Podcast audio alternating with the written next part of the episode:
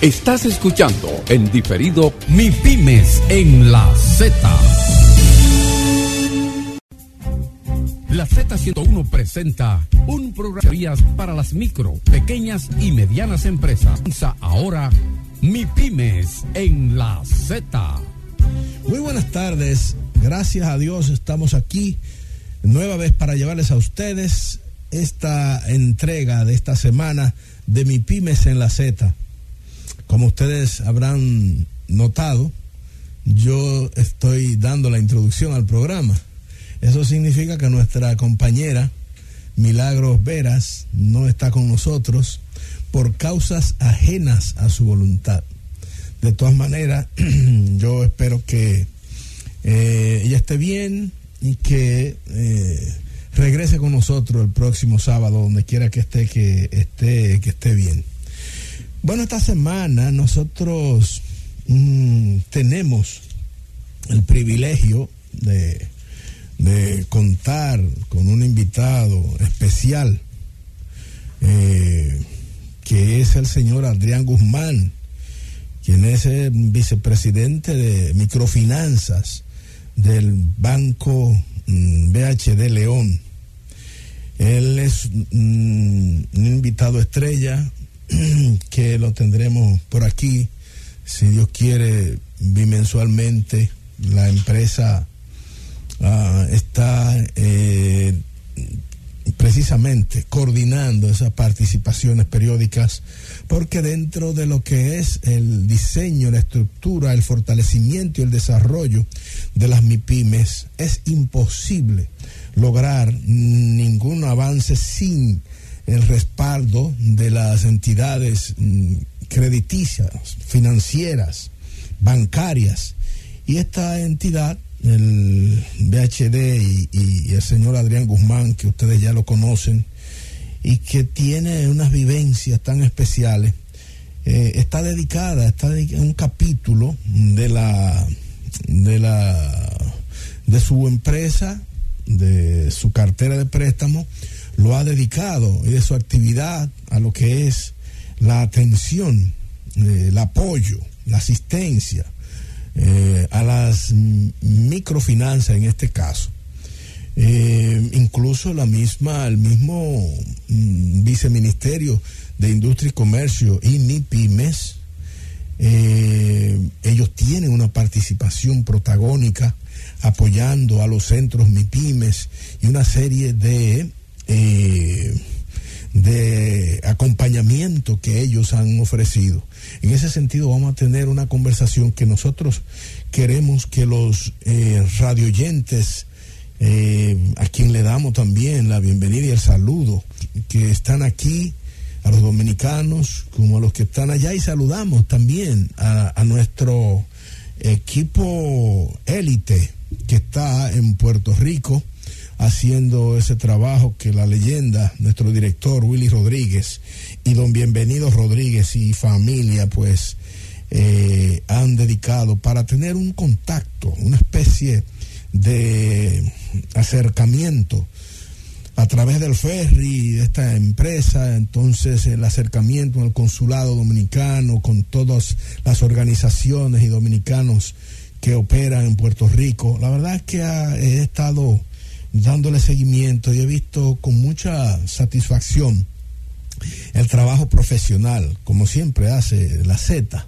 Y esto mm, verdaderamente enriquece eh, el, conocimiento y también eh, eh, potencializa lo que es el liderazgo de la Z en la radio dominicana. Nosotros mm, queremos en esta oportunidad hacer una serie de, de comentarios que, eh, que para nosotros son importantes, mm, porque las MIPIMES tienen una serie de, como dice el viceministro de Industria y Comercio y MIPIMES en sus últimas declaraciones, que las actividades económicas de República Dominicana el 99.9% de las actividades dominicanas están vinculadas directa o indirectamente con las MIPIMES. Dicho esto, no tenemos ninguna duda de que la columna vertebral de este país sencillamente lo representan las MIPIMES.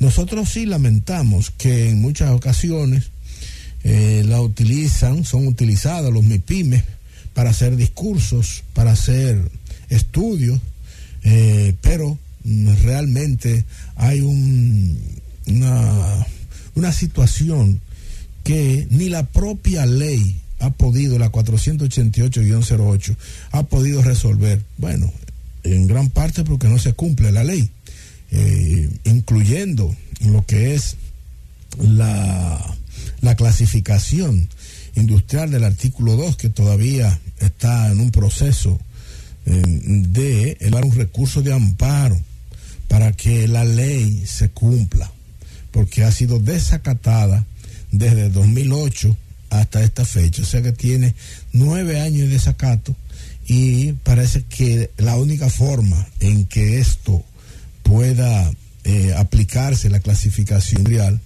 es a través de este mecanismo penoso, doloroso, que tengamos que entrar en una confrontación con las autoridades, en este caso el Ministerio de Trabajo y el Comité Nacional de Salario, que mm, de una manera olímpica, alegre, eh, deportiva, no aplican lo que establece la ley en cuanto a la clasificación de las empresas y esto genera un desorden eh, que hace inaplicable, insostenible lo que es la,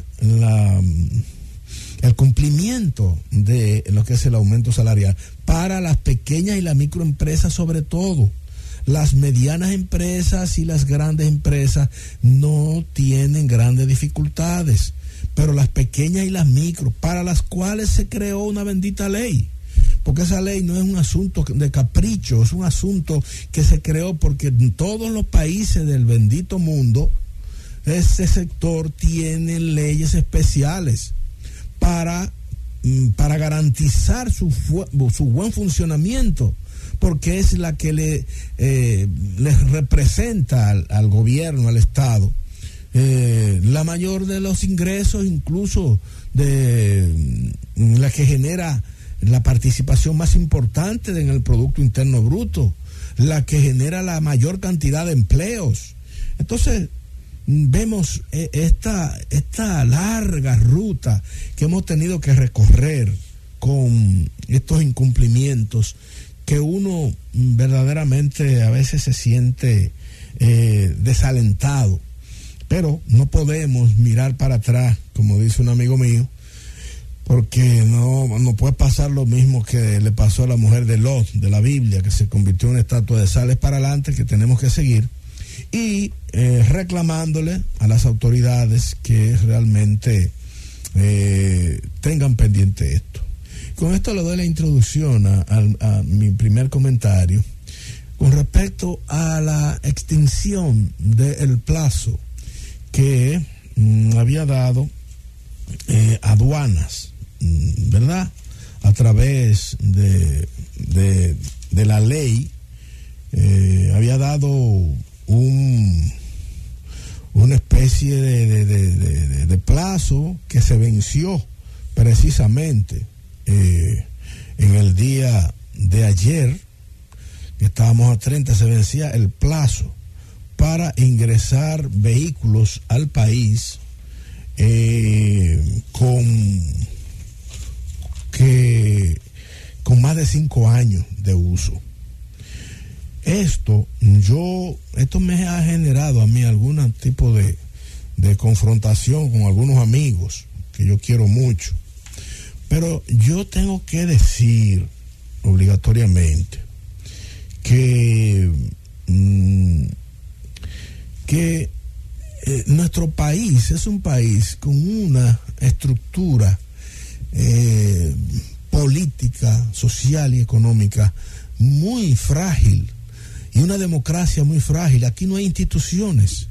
La falta de institucionalidad, eh, la falta del cumplimiento de las disposiciones legales, legislativas, normativas, es un relajo Y entonces estos países con estas carencias económicas, con unos niveles, unos índices de pobreza, de limitación, cuando usted habla de que en el país el 98.2% de las empresas son MIPIMES, entonces usted está frente a una realidad que, que, a mí me choca. Yo eh, en una oportunidad hablé con un, subdirector de aduanas, un gran amigo mío, un verdadero técnico en aduanas, y le llevaba la preocupación precisamente de esta situación de la importación de vehículos de más de cinco años. Él me decía en ese momento,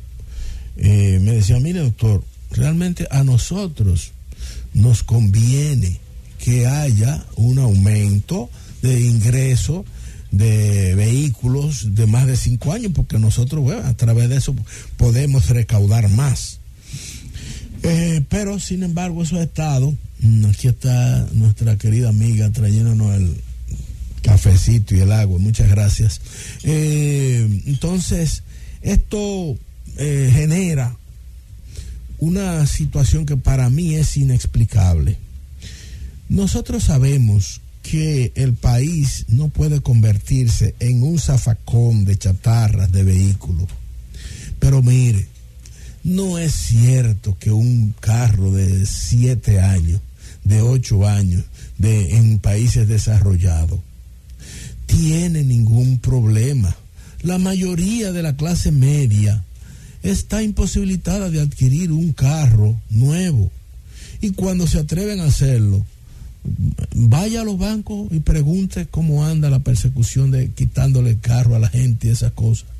Yo, y entonces se le hace muy difícil a una, a una familia de clase media adquirir un vehículo, la, la pareja, los jóvenes que están, que necesitan a veces incluso, hay ofertas de trabajo que si no tienen vehículo no, no lo pueden conseguir. Entonces, cinco años, yo sinceramente, me van, a, me van a sacrificar, me van a freír en alquitrán por ahí, pero que lo hagan. Yo entiendo que esas son de las cosas que en nuestro país tenemos que entender, que la limitación económica con nuestros niveles de ingresos, Imagínense ustedes cuánto cerca del 80% de nuestro de, los empleados en República Dominicana eh, tienen sueldo por debajo de 15 mil pesos. Entonces, ¿cómo podemos entonces pensar en, en, en, facilitarle a esos dominicanos que, porque déjeme decirle, el gobierno está en la obligación de ofrecer transporte, pero el transporte de aquí no sirve. ¿Quién con un cierto nivel y cierto compromiso eh, puede, a través del transporte en los países desarrollados, la gente deja los vehículos en un parqueo y se va en los transportes que tienen los gobiernos? Eh, y bueno, y, y, así, pero aquí yo tengo muchas, muchas reservas y ojalá que yo esté equivocado con las inversiones que se han hecho, que después que están hechas eh, hay que aplaudirla, porque nunca hemos estado en contra ni del metro, ni nada de eso, ni ahora el teleférico, imagínese usted. Eh, mi miedo siempre, mi gran miedo siempre ha sido eh, el mantenimiento de las cosas que aquí se hacen.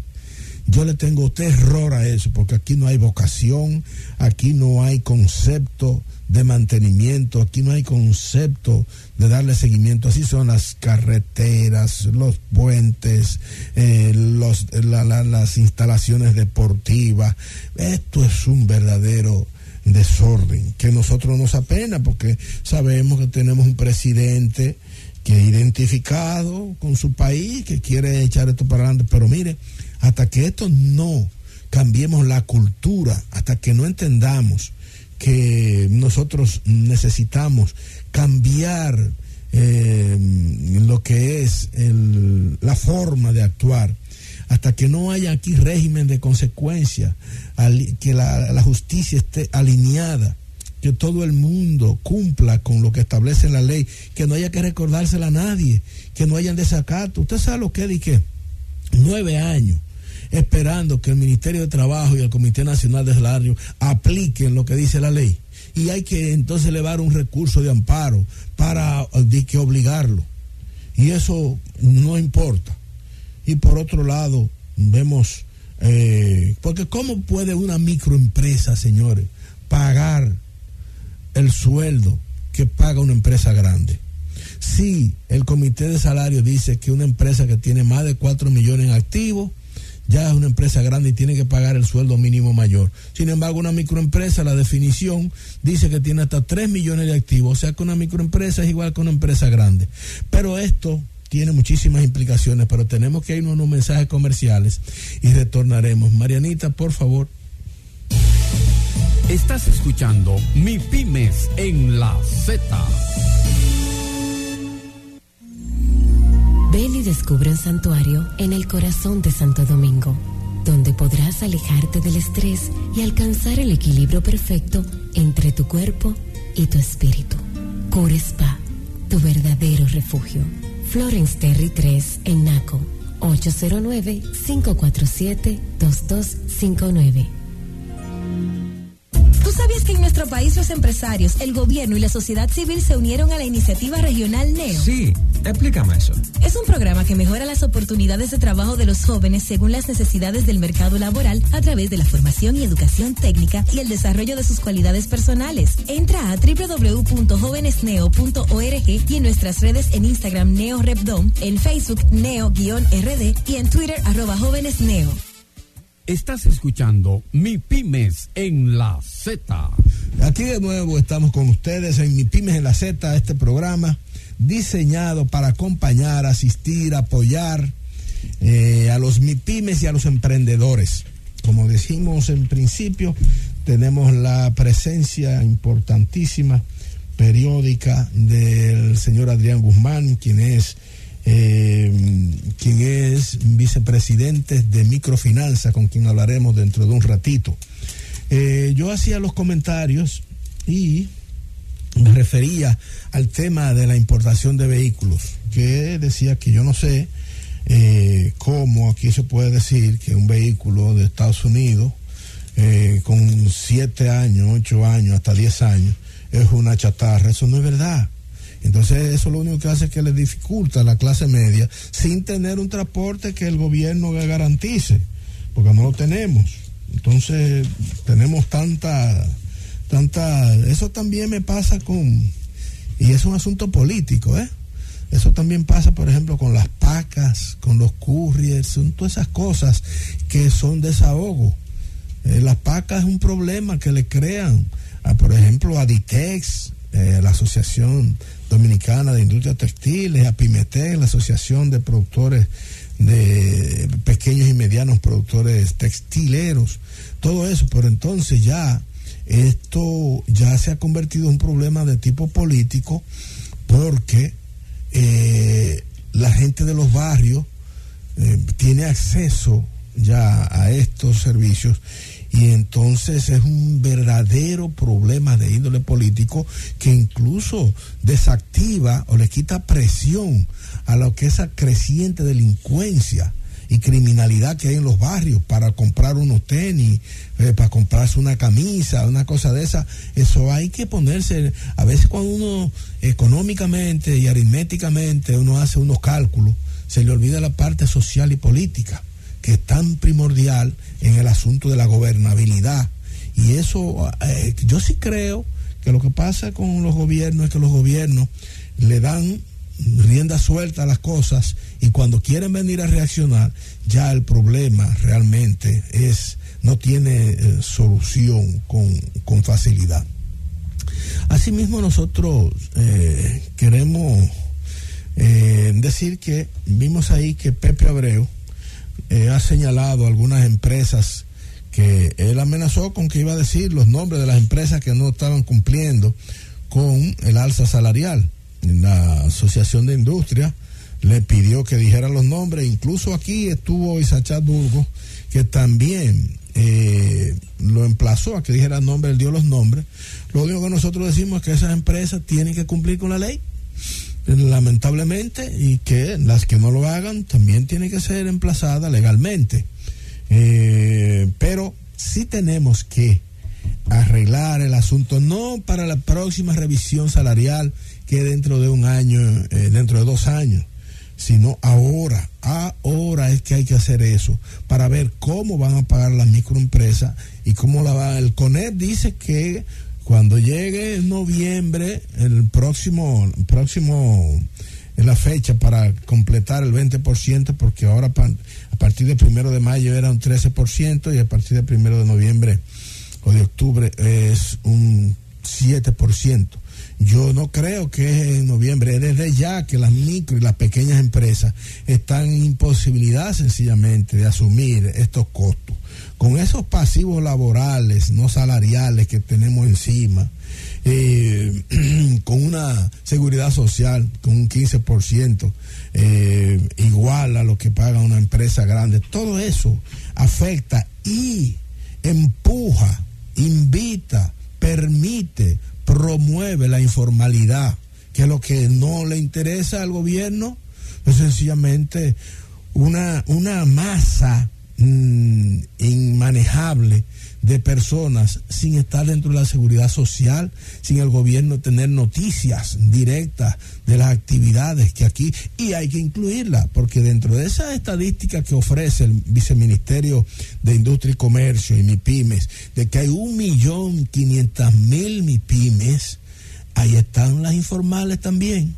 Que quiero decir que la informalidad lo que nosotros tenemos que trabajar es en reducirla, pero en todos los países del mundo hay informalidad en los Estados Unidos, te va a Nueva York, en Manhattan, y usted se va a encontrar muchísima gente vendiendo eh, cositas, ¿me entiende? Guindando y areticos y qué sé yo qué, los hindúes. Eso no están tampoco registrados, ¿me entiende? Y dominicanos también, vendiendo frío frío, habichuela con dulce y de todas esas cosas. Pero eso, eso no es, eso no es lo deseable.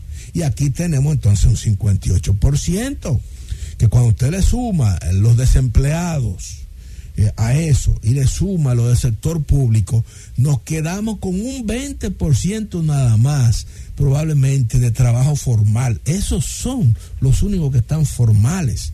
Y entonces con esta presión de este sueldo, aumento de, de salario a una empresa que tiene más de 3 millones de activos, en el 2008 cuando se hizo la ley que se hace un ajuste por inflación ya está en 4 millones 400 mil. Entonces una microempresa si tiene más de 4 millones, como dice el Comité Nacional de Salario, tiene que pagar el sueldo mínimo mayor. ¿Y quién ha dicho que puede? Entonces, esa gente que a mí me califica de enemigo del gobierno, del sistema, yo le quiero decir, digo, no todos, porque muchísimos me respetan y tienen hacia nosotros una consideración especial, pero ellos son los enemigos, porque yo le estoy diciendo aquí al presidente las cosas como son. Yo quiero que vayan a una microempresa, un 15 y un 30 para que vean cómo es que se vaya la yuca. Entonces, ¿cómo que se le paga a los empleados que te doy la mitad y dentro de tres días te doy la otra parte? Y a los que son de confianza eh, se le dice, espérate, y todavía el 20 no se le ha pagado. Es así.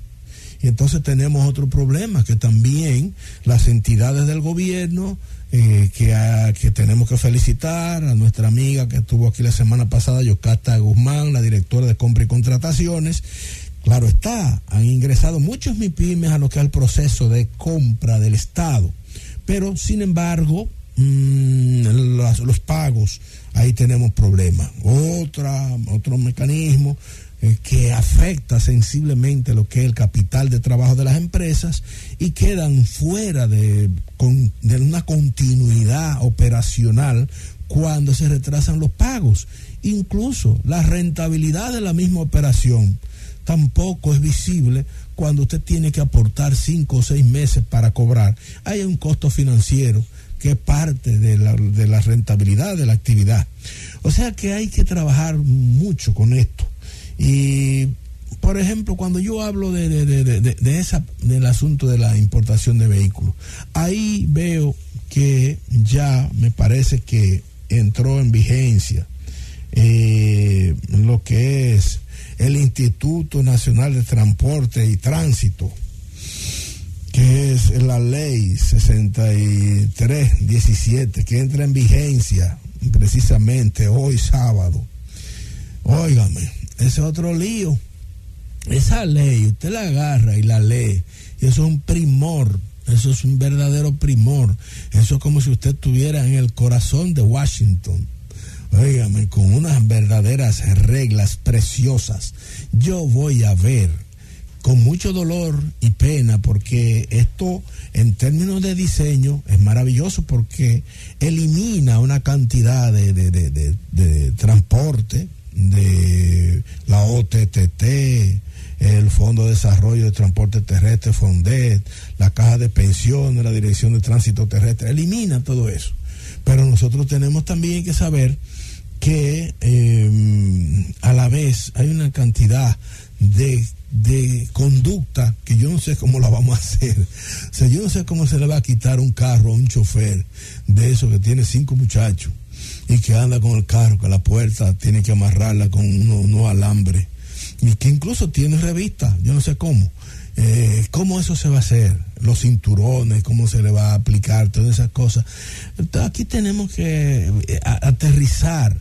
La Organización Mundial de la Salud, por ejemplo, eh, y el Código Alimentarios en sus reglas y sus normas, es muy, es muy notorio que ellos, por ejemplo, en África, a ellos no les preocupa que el agua, por ejemplo, esté turbia no, a ellos lo que les preocupa es que el agua esté contaminada con microbios, con bacterias, porque eso sí hace daño. Pero aquí a nosotros nadie nos puede dar un agua eh, turbia, no nos la bebemos.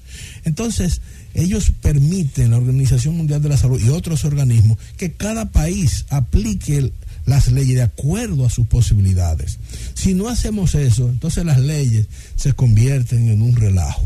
Nosotros queremos eh, irnos a unos mensajes comerciales para entonces regresar para conversar con nuestro invitado, el señor Adrián Guzmán, vicepresidente de microfinanza del VHD León, con quien vamos a conversar y estén atentos para los que quieran hacer sus preguntas al final del programa. Vámonos a unos mensajes comerciales.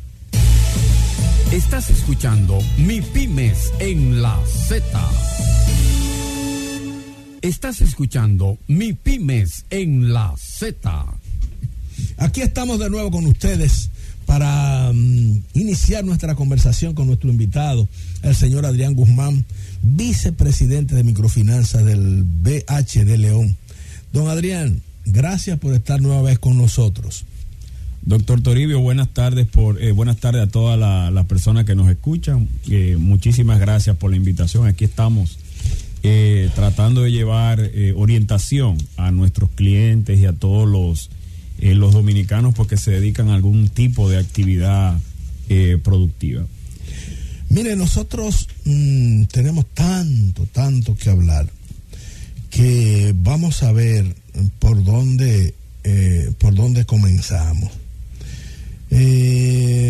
nosotros queremos comentarle a usted que la propia ley 488-08, me parece que en su artículo 28, mm, si no me equivoco, establece la necesidad de que a través de las entidades eh, rectoras promuevan en el sector financiero la creación de productos que no hay, de acuerdo a los análisis suficientes, para ofrecérselo a las MIPIMES. En ese sentido, ¿cómo eh, enfoca usted esta preocupación y qué hace la institución en la que usted eh, es parte importante?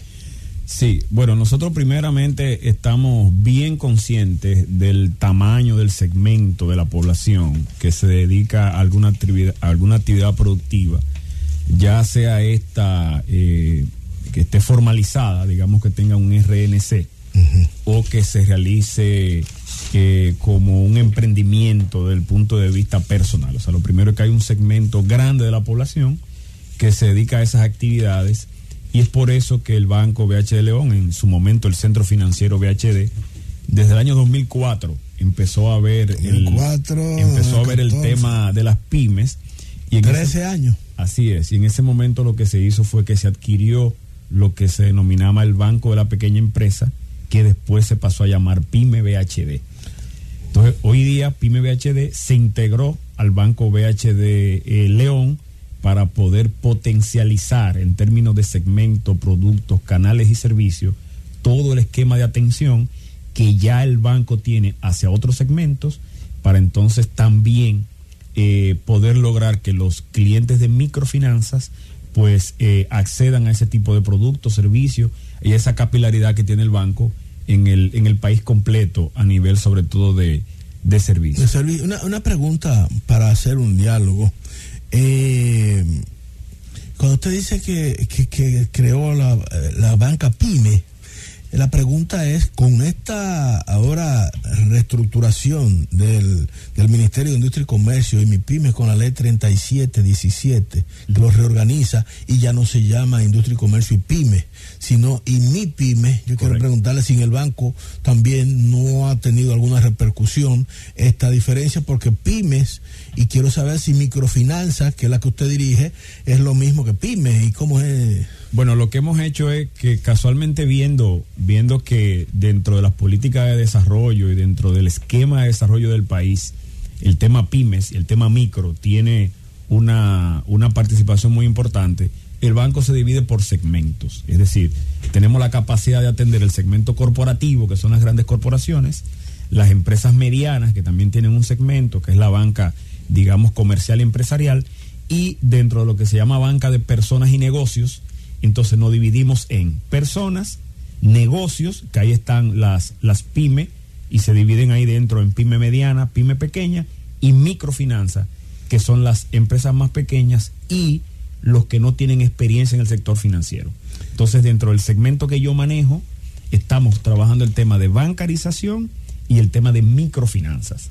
Entonces, hay otro vicepresidente, que es Francisco Guzmán, que maneja el tema de pymes, tanto pymes pequeñas como pymes medianas. Es decir, hemos configurado propuestas de valor y ofertas de servicios segmentadas con un personal especializado para poder atender en su justa dimensión cada uno de los segmentos que le acabo de, mencionar. Porque hacia los adentros no es tan fácil entender el tema empresarial. Eh, en el país es muy complejo el, origen de, la, de las empresas, la separación, por ejemplo, de la tenencia del negocio versus, eh, versus la persona, eh, cuando usted va más abajo en la escala de tamaño de la empresa es bien difícil. Para que me entiendan bien, un pequeño empresario no tiene un salario en su empresa. Simplemente cuando necesita dinero, mete la mano en el cajón. Mete la mano. De acuerdo a sus necesidades. Entonces, en la medida en que el negocio va creciendo y va demandando otro nivel de especialización, que ya empieza a contratar, por ejemplo, eh, servicios independientes, empieza a tener un personal administrativo. Entonces, en la medida en que la empresa se va complejizando, también de alguna manera se va simplificando la forma de manejar la empresa y ya el empresario puede, por ejemplo, ponerse un salario, ya tiene otro comportamiento. Y del punto de vista del análisis del riesgo, viéndolo ya de aspecto bancario, entonces nosotros tomamos en consideración esos diferentes niveles. Entonces, entonces podríamos decir que es cierto que los productos eh, debemos eh, mejorarlos y este multiplicarlo diríamos para que haya más productos eh, con respecto a las actividades que realiza el Viceministerio de Industria y Comercio y MIPIMES, que nosotros tenemos informaciones que él ha dado aquí mismo, porque él tiene el, viceministro Ignacio Méndez participa cada dos meses con nosotros, ha dicho que la banca y el PHD principalmente eh, está apoyando lo que son, me parece, los centros. Los centros pymes. Que ya no son pymes los centros MIPI. ¿Qué hay, ¿Qué hay de esto y cómo es que ustedes participan en aquellas, me parece que son capacitaciones, orientaciones? ¿Cómo es? Así es. Nosotros, eh, cada vez que, volviendo al tema de la propuesta de valor por segmento, nosotros cuando estructuramos una propuesta de valor, vemos la parte financiera. La parte financiera de la propuesta tiene que ver con productos, con canales, con segmentos, con modelo de atención, con esquema de riesgo. Y la parte de la propuesta de valor no financiera, que tiene que ver cómo, en, eh, cómo acompañamos a ese cliente a mejorar la calidad o a mejorar o a crecer el tipo de negocio que tiene.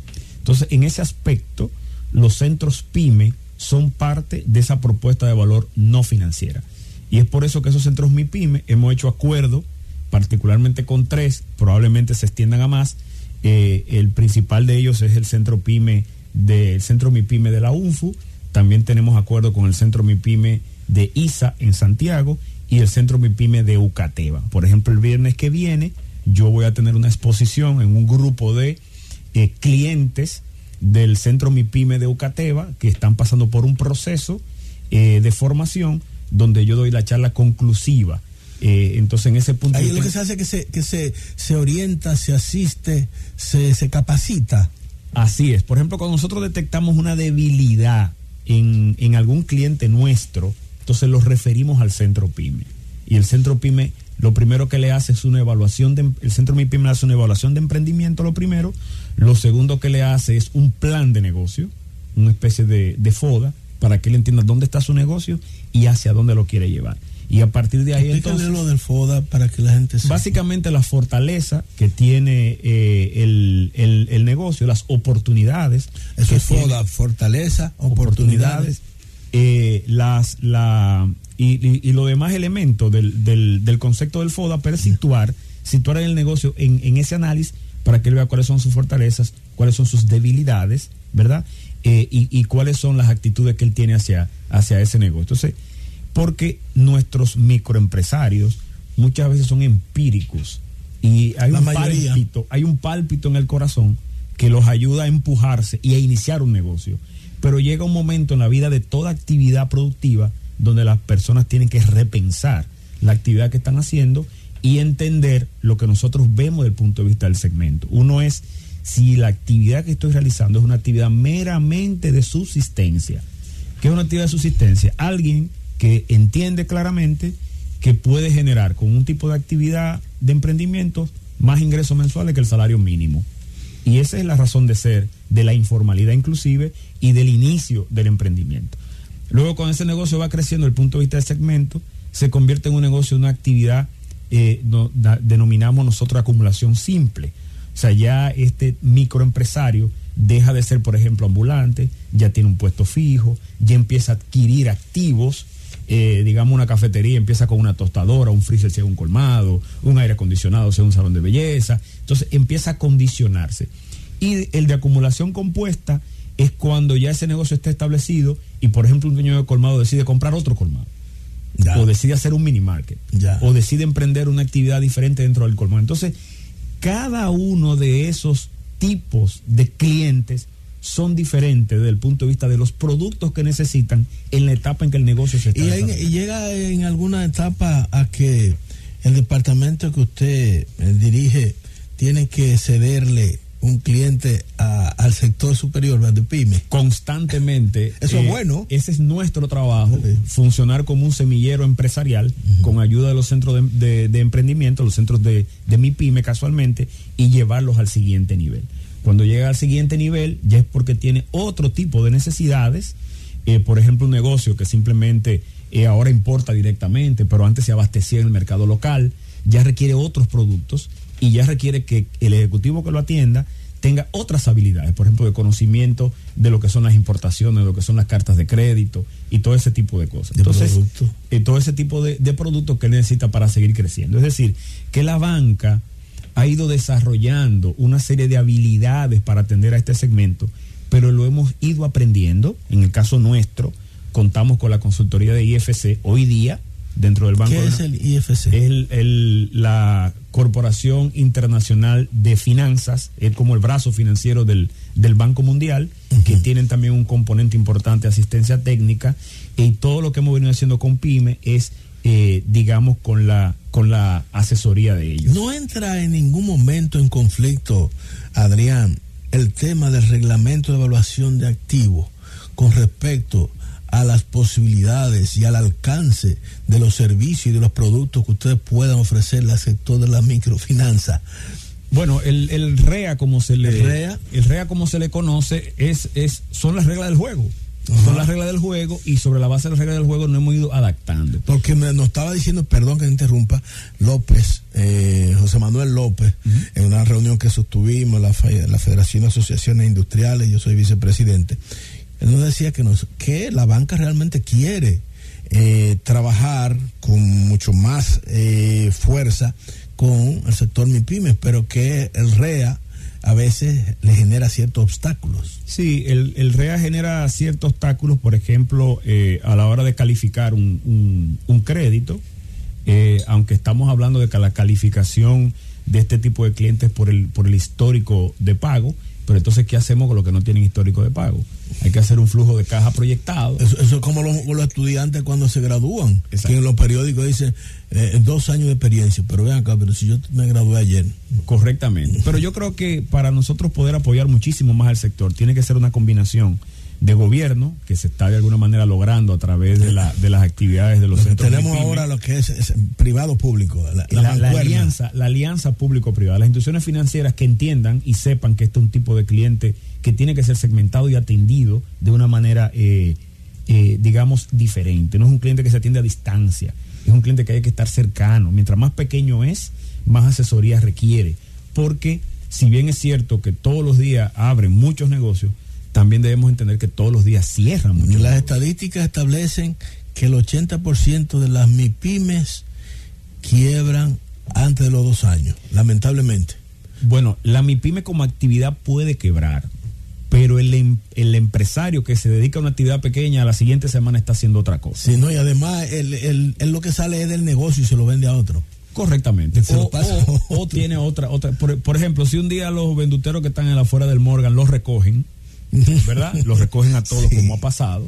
Eh, al, a la, dentro de dos semanas están en otro hospital en la puerta haciendo exactamente lo mismo o vuelven y regresan sí, a las aceras del Morgan, pero de hambre no se van a morir.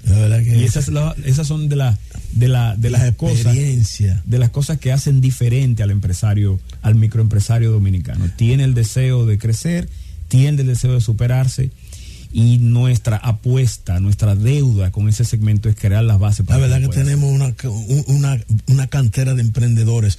Nosotros tenemos que ir a unos mensajes comerciales, pero antes yo quiero dejarle como, como tema que unos análisis para eh, eh, evaluar el problema de las moras de las MIPIMES, cómo está eso evaluado.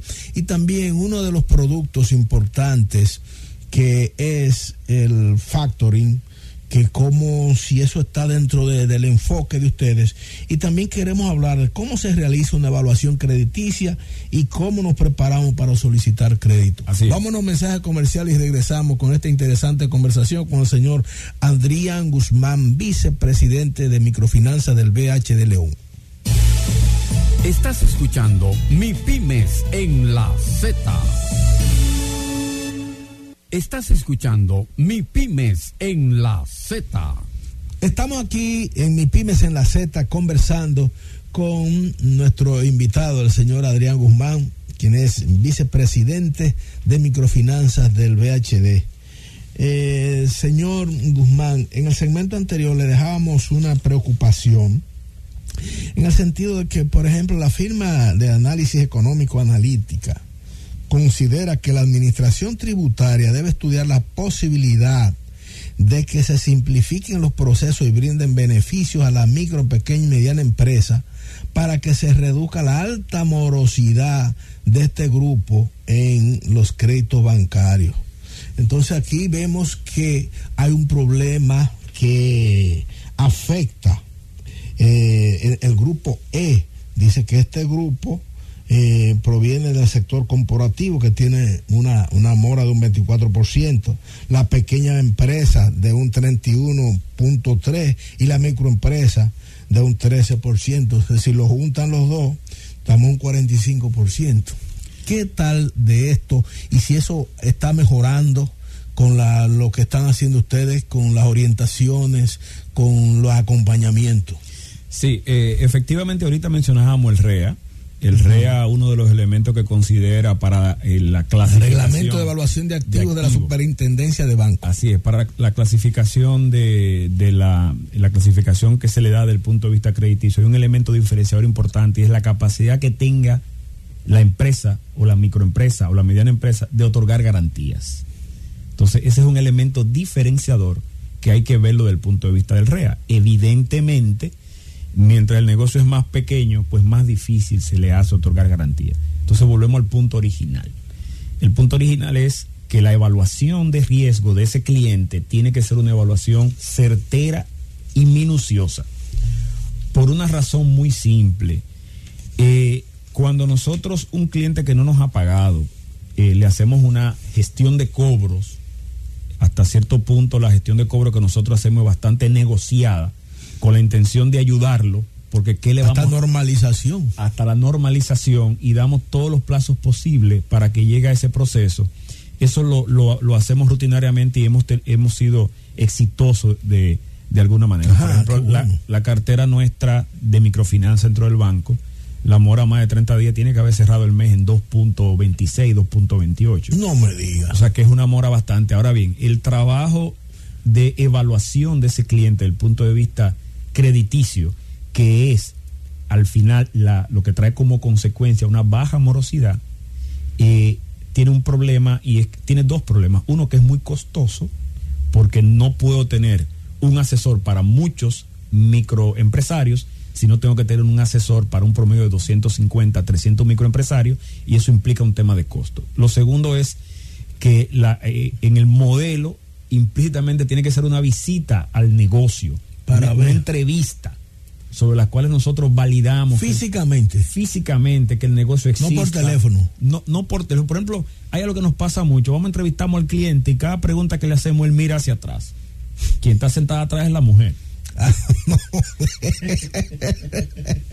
Entonces nos damos cuenta ahí que el hombre maneja el negocio, pero quien maneja los números es la mujer. Entonces tenemos que hacer una entrevista cruzada. Que por teléfono no se puede. Si, uno, no ve eso. Ni, ni, ni, ni puede ser bajo un dron a, mil pies de distancia, sino que tiene que ser en el campo. Ahí, ver el negocio que está pasando, cuál es la, la cantidad de clientes que está visitando ese negocio, cómo el sector percibe a ese microempresario. El BH de León tiene fe en, el, en, en, la fortaleza y en el crecimiento de este segmento. Totalmente. Eh, dese cuenta que yo soy un vicepresidente. Sí, señor. O sea, cuando empezamos a ver la estructura en la cual se están distribuyendo los bancos, le estamos dando el mismo nivel de importancia en términos estructurales que cualquiera de los demás segmentos del banco. Porque nosotros entendemos que hoy día hay que crear las bases porque esos son los próximos empresarios medianos de los próximos ¿Usted años. ¿Usted cree que esto que observa analítica en el sentido de la complejidad de la tributación tiene que ver con la situación de morosidad de la microempresa? Probablemente, porque las reglas del juego no están, no están bastante claras. No hay que una complejidad para pagar. Así es. Por ejemplo, un modelo que sí le puedo hablar. Nosotros fuimos a Colombia. Ajá a Bogotá y anduvimos en los barrios. unos avances. Anduvimos en los barrios de Bogotá. Eh, lo que estábamos viendo era el funcionamiento del modelo de sus agentes bancarios, que posteriormente vinimos a propiciarlo y felizmente eso ha ido muy bien. Eh, y vimos que el cliente paga hasta derecho de uso de música.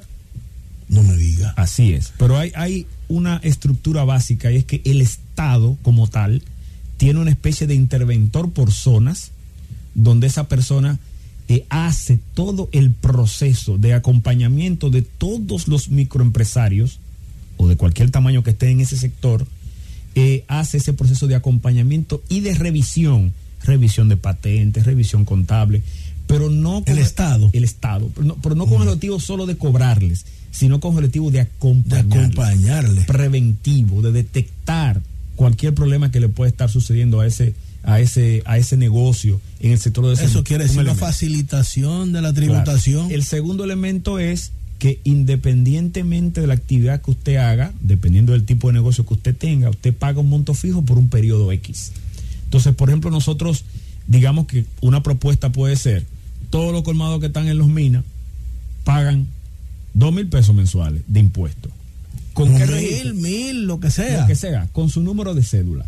Mi madre. Con su número eso, de Óigame, ustedes, no, eh, ustedes se han quedado con eso guardado y no lo han propuesto. No, lo que pasa es que hay que esperar que las condiciones, eh, las condiciones estén dadas. estén dadas para eso. Porque Pero mire, si no se hace eso, eh, no se le va a poder acercar a los colmados, que son 70 mil. Así es, y tiene implícito un tema de formalización. Yo, yo, yo, yo, yo entiendo que eh, que realmente es fascinante. Con respecto a lo otro que yo le preguntaba sobre la, el factoring.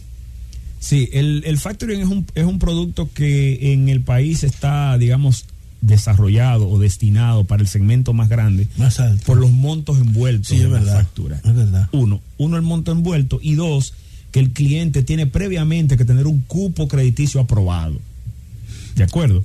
Para sobre esa base el banco asumir el riesgo de hacer ese proceso eh, de, compra de... Y además hace falta la figura que está contemplada en el artículo 13 de la ley 488-08, que es el fondo de garantía. Así es. Que cuando esté presente servirá también para facilitar lo que es esa, ese, ese producto. Así es. Ahora vamos a aterrizar rápidamente porque yo sé que los amables oyentes, mi pyme, quieren saber esto. ¿Cómo nos preparamos para solicitar un crédito? ¿Y cómo se realiza una evaluación de crédito para usted prestarle a un microempresario que no tiene nada? Sí, mira, esta es una pregunta que nos hacen todos los días. Lo primero es que nosotros, lo voy a hablar como banco, lo que nosotros vemos para aprobar un crédito. Desde el punto de vista como banco, nosotros lo primero que tratamos de entender es el destino y hasta la edad el cliente le quiere dar a ese a ese a, ese crédito, ese crédito. Si es para capital de trabajo, si no es para capital de trabajo, si es para una actividad nueva que quiere realizar, si es un gasto de consumo. Pero todo eso está incluido dentro de las posibilidades. Todo eso está incluido dentro de las posibilidades. Ahora bien, lo primero que tiene que probar, tratamos nosotros de cruzar variables para probar, es que efectivamente usted es quien dice ser. Cuando hablamos de que usted quien dice ser es que usted vive en ese domicilio, la edad que usted tiene, la experiencia en el negocio, la experiencia en el punto, ¿verdad? Eh, si su vivienda es propia, si su vivienda es rentada, si el local del negocio es propio, si el local del negocio es rentado, qué cantidad de empleados tiene, quién le ayuda en el negocio para entender el tema de, de la continuidad, eh, si tiene experiencia crediticia previa, si no tiene. Entonces, todo ese proceso de conocimiento nosotros en una entrevista le preguntamos todo eso y usted nos va diciendo y nosotros vamos tomando nota porque eso va dentro de la calificación interna para nosotros otorgarle un crédito o no. Luego, y si no tiene alguna de esas cosas, ustedes le, le asisten para que pueda eh, eh, eh, completar. Claro que sí. entonces, con eso, con, una, con un cruce de variables, determinamos que usted sea usted. Por ejemplo, usted me dice que tiene 10 años en el negocio, ya la siguiente pregunta yo no se la hago a usted. La siguiente pregunta yo se la hago a un vecino suyo. Entonces le pregunto, ¿y qué tiempo tiene ese salón de belleza? Eh, me mudé por aquí hace cinco años y ese salón estaba ahí. Ya. Entonces ahí validamos que usted sea usted. Lo otro es el proceso de evaluación crediticia que tiene dos patas, por decirlo de alguna manera. Las referencias comerciales que usted tiene, nosotros llamamos a esas referencias comerciales. Que usted dijo. Que usted dijo. Sí, que usted, mismo dio y los buró eh, de crédito, la información que sale del buro en el caso que tenga experiencia crediticia. Si no tiene experiencia crediticia, igual lo trabajamos, pero con otro nivel de profundidad en esa entrevista. Si tiene mala referencia crediticia, entonces nosotros le hacemos un proceso de acompañamiento para no tratar, así también para tratar de otorgarle otro tipo de productos para que usted vuelva a insertarse en el, que supere esa, esa historia. para que para que supere ese esa, ese problema eh, histórico. Y el elemento más importante es la capacidad de pago. La capacidad de pago aquí vemos cuál es su nivel de ventas y cuál es su margen de rentabilidad. Ahora el nivel de ventas nosotros lo calculamos haciéndole preguntas sobre cuánto usted vende un día típico cuánto vende los lunes cuánto vende los martes cuánto vende los miércoles y así tratamos de establecer una media una media de cuáles son las ventas y sobre el margen que nosotros entendemos, de acuerdo al experticio que tenemos, sobre ese margen determinamos la, la capacidad de pago. Si algún elemento de ese proceso nosotros entendemos que no satisfizo las políticas internas o el proceso de evaluación, entonces le solicitamos una garantía.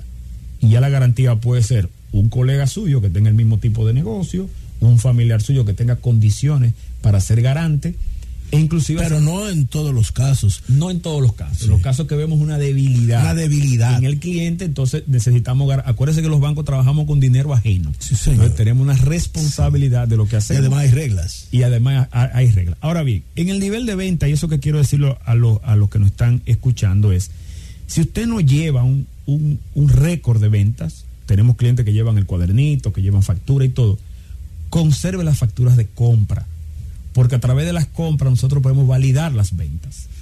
Si usted dice que usted compra, por decirlo de alguna manera, 30 eh, mil pesos quincenales de cerveza y nosotros vemos esa factura, entonces el nivel de ventas lo validamos a través de, las facturas de compra. compra. Ideal es que haya una anotación diaria de, la, de, la, de las ventas y en algunos casos ya hay clientes que están migrando hacia una especie de sistema electrónico donde esa información sale mucho más eh, eh, el monto de préstamos que alcanza la micro, eh, el departamento, la vicepresidencia que usted dirige, va desde desde cuánto a cuánto? Nosotros arrancamos en 5 mil pesos hasta un millón de pesos. Qué bien. Y si el cliente todavía tiene un nivel de informalidad que el siguiente segmento del banco no lo puede trabajar, entonces lo trabajamos nosotros también.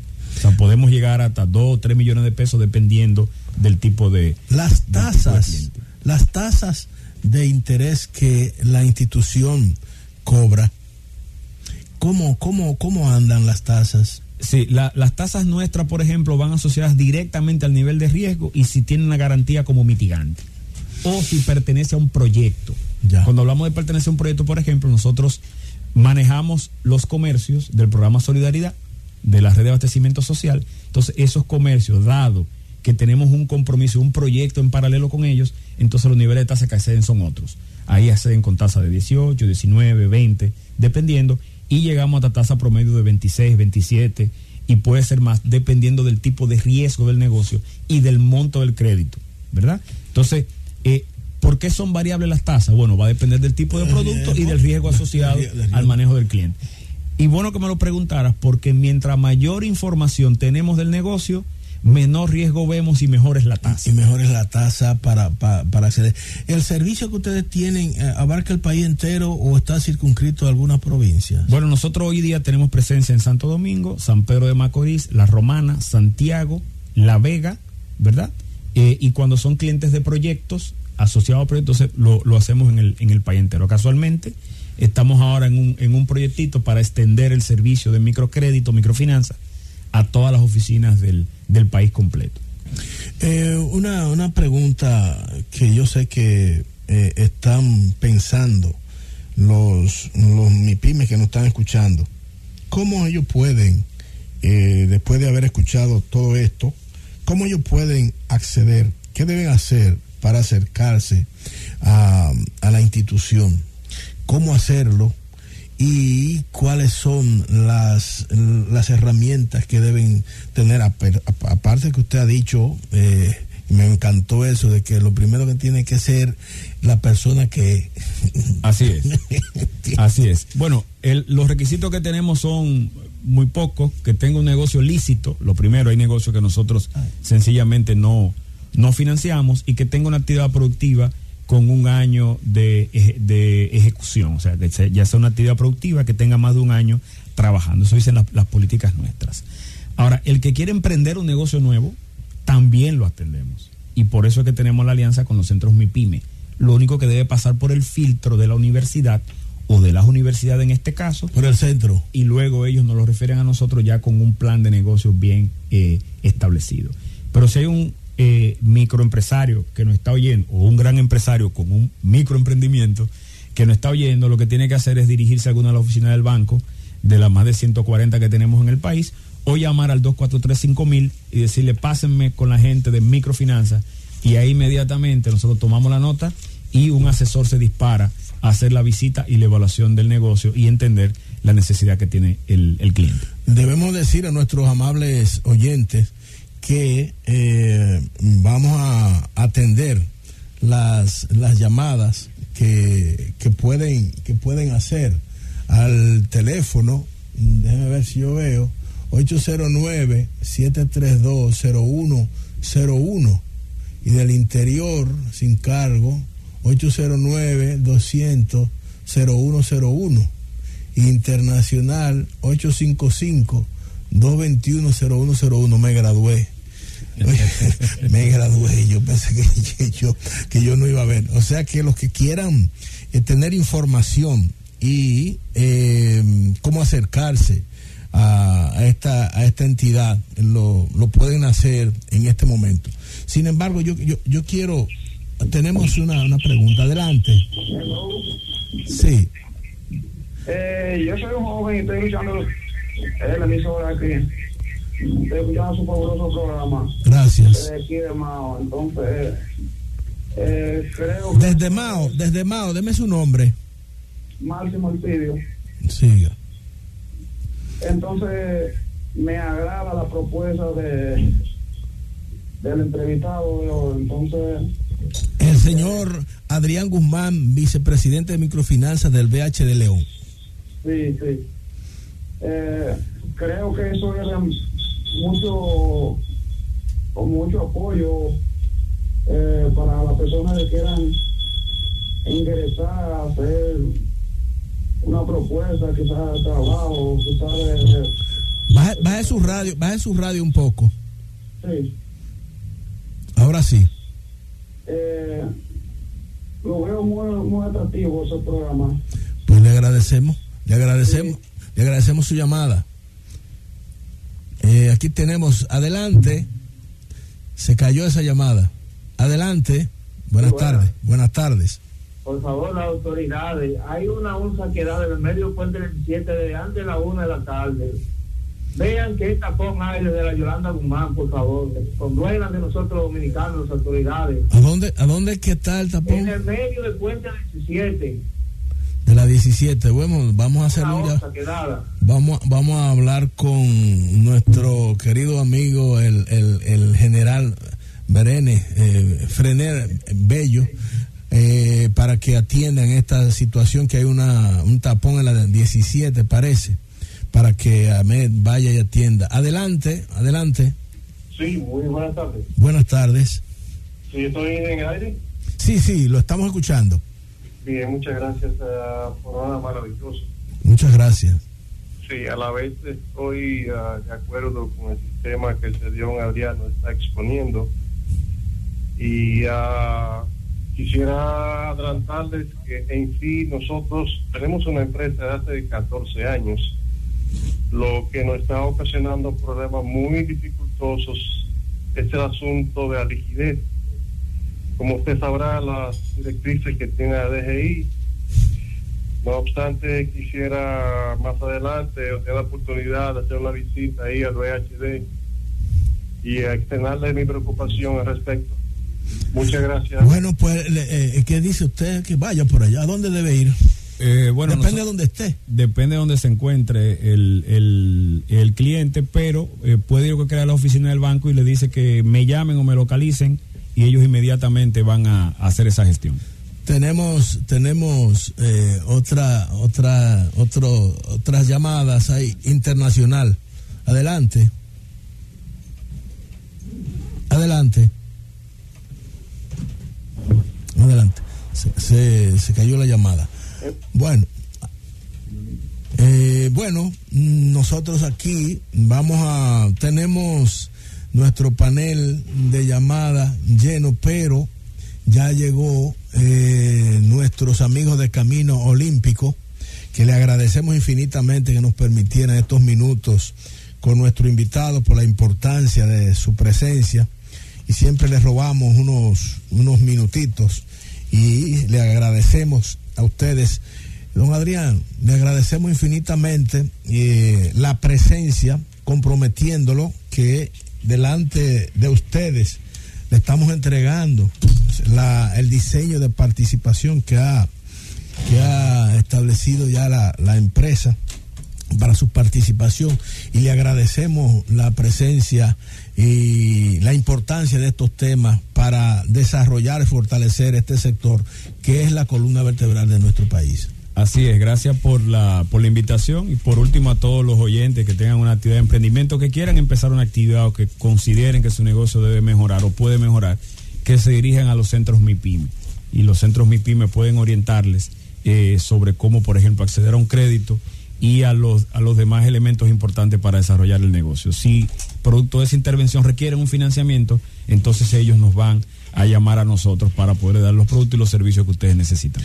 Agradecemos infinitamente la atención que nos han dispensado y les solicitamos que la próxima semana también nos acompañen en una entrega más de este subprograma Mi Pymes en la Z. Hasta la próxima semana, si Dios lo permite. Llévatelo, Marianita. Estás escuchando Mi Pymes en la Z. Y hasta aquí, por hoy, Mi Pymes en la Z. Hasta nuestra próxima emisión. Gracias por escucharnos. Sigue conectado. Z